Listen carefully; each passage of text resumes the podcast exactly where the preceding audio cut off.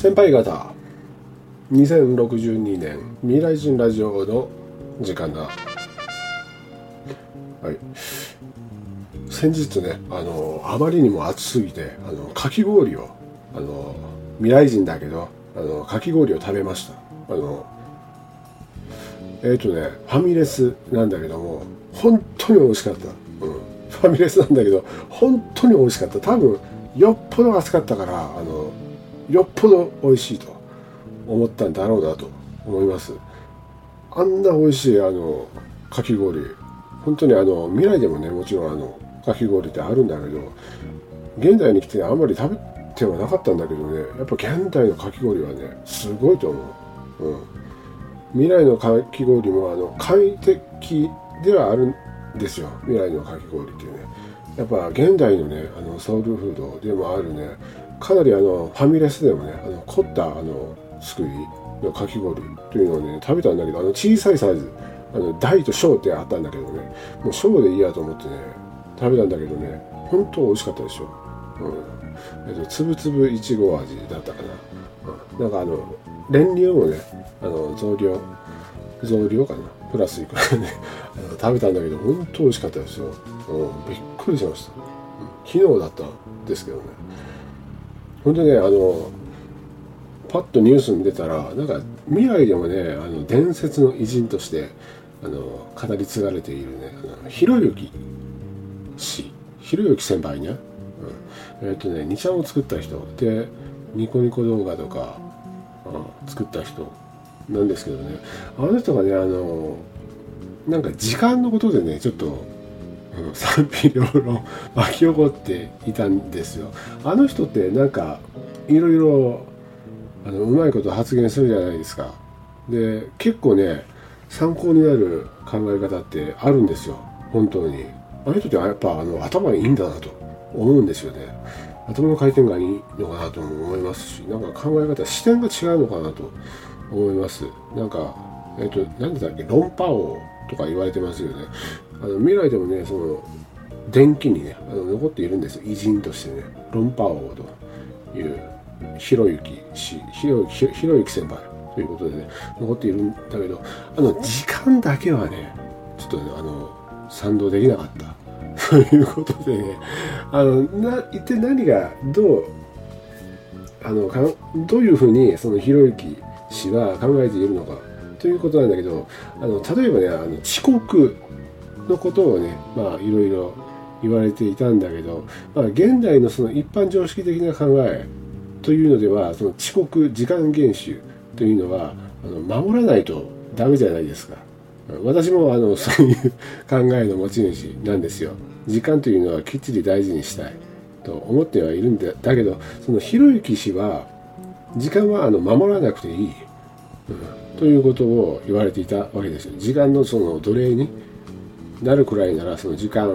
っていうのは守らなくていいということをまあ言ってはいたわけですよ。で、えっと、これはあのどういうことなんだとあの調べていったらねなんかひろゆき氏曰く、えっとね、その時間例えばねあの時間を決めてまあじゃあなんか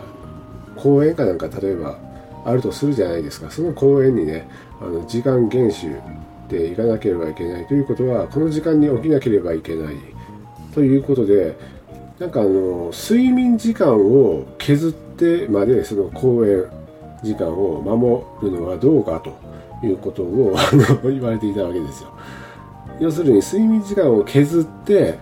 あのまあそもそもねその早く寝ればいい話とかなんだけどもまあそういうことはもうなしにねあの睡眠時間を削ってまで早起きしてで公園に行ってあの話すのはもう嫌だと。うん、なんでかって言ったらあの睡眠時間を削ったことによって本来のパフォーマンスが発揮できないと。いうことなんですよ。分かりやすく言えばね。だから時間を守る必要はないと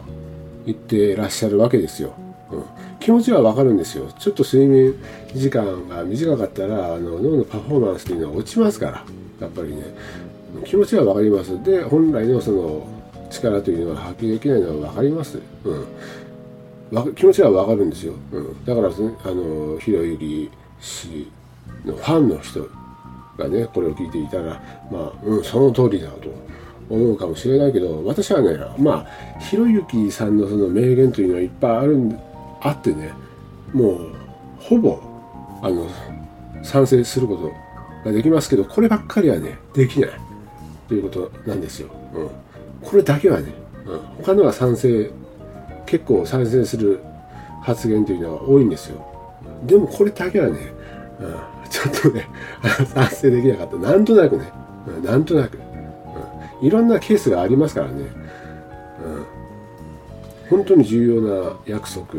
だとかの時に遅刻してもいいという教育法というのはねどうかと思うんですよ。例えばねあの新入社員というのがね、うん、ひろゆき氏の,、まあ、あの信者とするじゃないですか。であの取引先と、まあ、あのいろいろ約束の時間というのを合わせてねあのちょっと打ち合わせなんかの時にあのひろゆき氏が言ってたからあのちょっと遅れてもいいや本来の力が出せないから遅れてもいいやみたいな感じでね遅れていったらねあのもう取引自体がなくなりますからね。そうなったらあの会社の規模によって億単位の損失とか出ますからだから賛あの賛成できないということなんですよ。気持ちはわかるんですよ。でも現実はやっぱ絶あの違いますからね。遅刻してもいいというのはちょっと私はこれはあの賛成できなかったかなと、うん、いうことなんですね。だから学生の人とかもこれだけはねあの考えた方がいいと思います。あのひろゆき信者というのが結構いるわけですよ、うん、結構いるんです。だけどもこればっかりはねあのよく考えた方がいいと私は思います。他のはあのいくらでもねあの賛成していいかもしれないけどこの時間の概念っていうこればっかりはね、私はね、いや、これは違うかなと思いました。から、あの、ちょっとね、あの、ラジオを、まあ、始めたもんですから、あの、せっかくだからね、あの、これだけはね、あの、ちょっと違うかなと思いましたのでね、うん、気持ちはわかるんですよ、うん。パフォーマンスが発揮できないとか、あの、そんな無理してまで、体調を崩してまで時間に間に合わせる必要はないとかね、時間に縛られたくないとかもう気持ちはもう本当に分かり分かるんですけど守らないといけない時は本当に守らないといけないですからね、うん、だから、うん、これだけはねちょっとおかしいなと思ったから、まあ、この場を借りてねあのもしあのひろゆき信者がいたらねこれだけはねその時間のことだけはねちょっと考えないといけない。ということはまあ言っておきますね。通用しないですからね、うん、社会に出たら。学生ならばなんとか通用するかもしれないけど社会に出たらもうこれは無理だ。ということですよ。うん、ということでねえっ、ー、と質問質問に答えていこうかなと思います。ハンドルネームえっ、ー、とタロタロチさんかな。タロチさん日本海巨大地震の津波などの津波などのなどによる各都道府県の被害を教えていただけますか？ということなんですね。日本海側の巨大地震まあ大津波もなんですけどねえっ、ー、とねあの現在の日本ではもうほとんどあの注目されているのは、まあ、南海トラフの方なんですよ、うん。まあ、実際に起きるから、まあ、仕方がないことではあるわけですよ。で次にね首都直下型の巨大地震、まあ、東京の方を中心に、まあ、起きる巨大地震の方もまあかなりひどい、うん、被害でもちろんその津波も起こってしまってもうほぼ壊滅してしまうということでね。まあ南海トラフはまあうん太平洋側に面しているところもう鹿児島の端から、まあ、宮崎大分。であとは四国であとは関西の方と和歌山それであの静岡の方とかもう全滅だということはまあ先輩方はねこれはもうしっかり理解していた方がいいかなと思いますけど日本海側なら安心できると思っている人って非常に多いわけですよ。うん、何をどう勘違い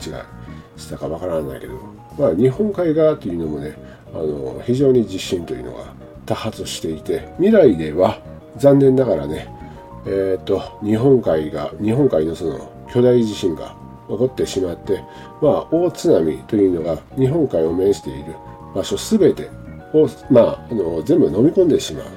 ということでね、かなりの大被害を受けるわけですよ。日本海側は全てですね。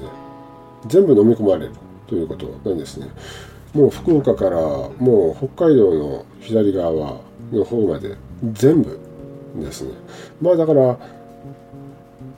南海トラフがまあほぼねあの現在のその日本では大々的に言われてはいますけどまあ日本海側でまあ巨大地震が起こってまあ巨大津波というのが一気にまあ町を襲うこともまあかなり覚悟していた方がいいかなと。思いますね。え、ー、と、東日本大震災の時というのは、え、ー、と、大体ですね、まあ、2万人くらいのあの被害が、あの、あったわけですよ。うん。本当に残念ではあるんですけど。で、それがあの、2011年の3月で、私がね、あの、山に登れと言ったのが、忠告したのがね、えー、と2010年の11月ですから、まあ、もうほぼ3ヶ月後に、まあ、来たということ。で、えー、と2010年のまたのね11月に熊本地震のこともね、まあ、これはもう日付を、まあ、ピンポイントで、まあ、忠告した4月15日ということでねピンポイントに忠告したということでねまあこれらからも分かる通りねまはっきり言っておきますが、まあ、日本海側の巨大地震による、まあ、超大津波というのも日本海側というのは全て飲み込まれるということでねしっかりと覚悟してほしいなと思うわけですね。大体ねあの日本太平洋側の人々というのはもう覚悟なさっていると思うわけですよ。うん海に面している場所というのは全て被害を受けることになりますからね、うん、もうそれはもちろん覚悟されているとは思います。しかしね日本海側というのもねものすごい地震というのが必ず起きますのでその時は本当にもうすぐにね登ってください、うん、考える暇とかないくらい一気にスピードが速い。大津波が来ますのでね。もう何にもあの躊躇することなくねあの登ってください、うん、登るわけですよ。えっ、ー、とこの間先日能登の方で震度6弱というのがね、まあ、地震が起きたことでね、うん、あれとなんで日本海側ってなんか火山みたいなのなかったよねみたいな感じで。思うかもしれないけどね、えっとね、わかりやすく言いますけど、わかりやすく言いますけどね、火山はないんですけど、海底のその地中にですね、あの水脈があるわけですよ。うん、水脈が圧迫されて、その振動で、まあ今回あの、振動というか、まああの、わかりやすく砕いていっているわけですからね。まあその水にもね、臨界というのがあってね、もう爆発しそうになるわけですよ。それが、まあ少し、少しだけ起こっただけで、まあ震度6とか行くわけですから、え、火山がないのにそんなに力を水脈が持つんだ、みたいな感じで思うかもしれないけど、持つわけですよ。少しの圧迫で、圧迫が解放されただけで、まあ震度6ぐらいが起きるわけですから未来の日本海巨大地震というのは一体どうやって起きるのかといえば水脈全体が限界を達し限界に達してね、うん、臨界を迎えてそれで圧迫してそれで解放された時のものすごい震度というのがまあ超大津波を引き起こすということは理解しておかなければいけないということですよ。うん、もう、そのね、想像とか妄想とかではないですからね、これ現実的な話だということですね。だから上は、まあ、青森の左側、あの、あの東、えっと、西側から、まあ、秋田ですね。あとは山形、それで新潟、で、えー、っと、富山、金沢とかね、石川とか、まあ、福井もそうですし、京都の上の方と、あとは鳥取とか、島根と、あとは山口、で、北九州、福岡、佐賀、長崎の上の方、佐世保あたりというのは、もう、ほぼ全て大被害を受けてしまうということですね。まあ、一番ひどいのは、うん、もう本当これはあの、残念ながらなんだけども、まあ、能登の方はもちろん、えー、っとね、福井とか富山も、うん、最悪かもしれない。で、案外、まあ、京都というのももう大被害を受けてしまうということですね。新潟もそうですよ。うん、最悪です。あとは、松江の方も最悪ですね。鳥取の方も最悪ですね。ということでね、えー、っと、日本海側の、まあ、巨大地震、まあ、超大津波の被害というのは、まあ、こんな感じですね。本当、まあ、あの、油断はしない方がいいということで、もう、しっかりと、まあ、警戒をしておかなければいけない。もう常に警戒しておくことが必要かなと。安心はできないということですね。それではね、あと、いくつか、一つか二つ、質問に答えていきますけど、えっ、と、ハンドルネーム、えっ、と、のぼりおさんかな。えっ、と、未来人ラジオで、えっ、と、ジャガーカルピスアイスの作り方をご教授してくれましたが、ちょっと待ってくださいね。カルピスは原液ですか？それとも薄い、あ、あの、これは、あの、原液の方です。ジャガーカルピスアイスは原液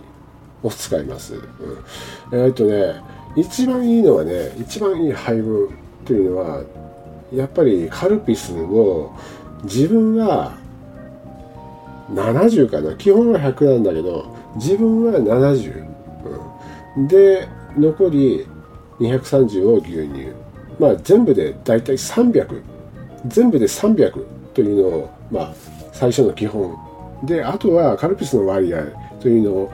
まあ100牛乳200というのが基本なんだけど私は70と牛乳230ぐらいが一番いいかなと。思いますね。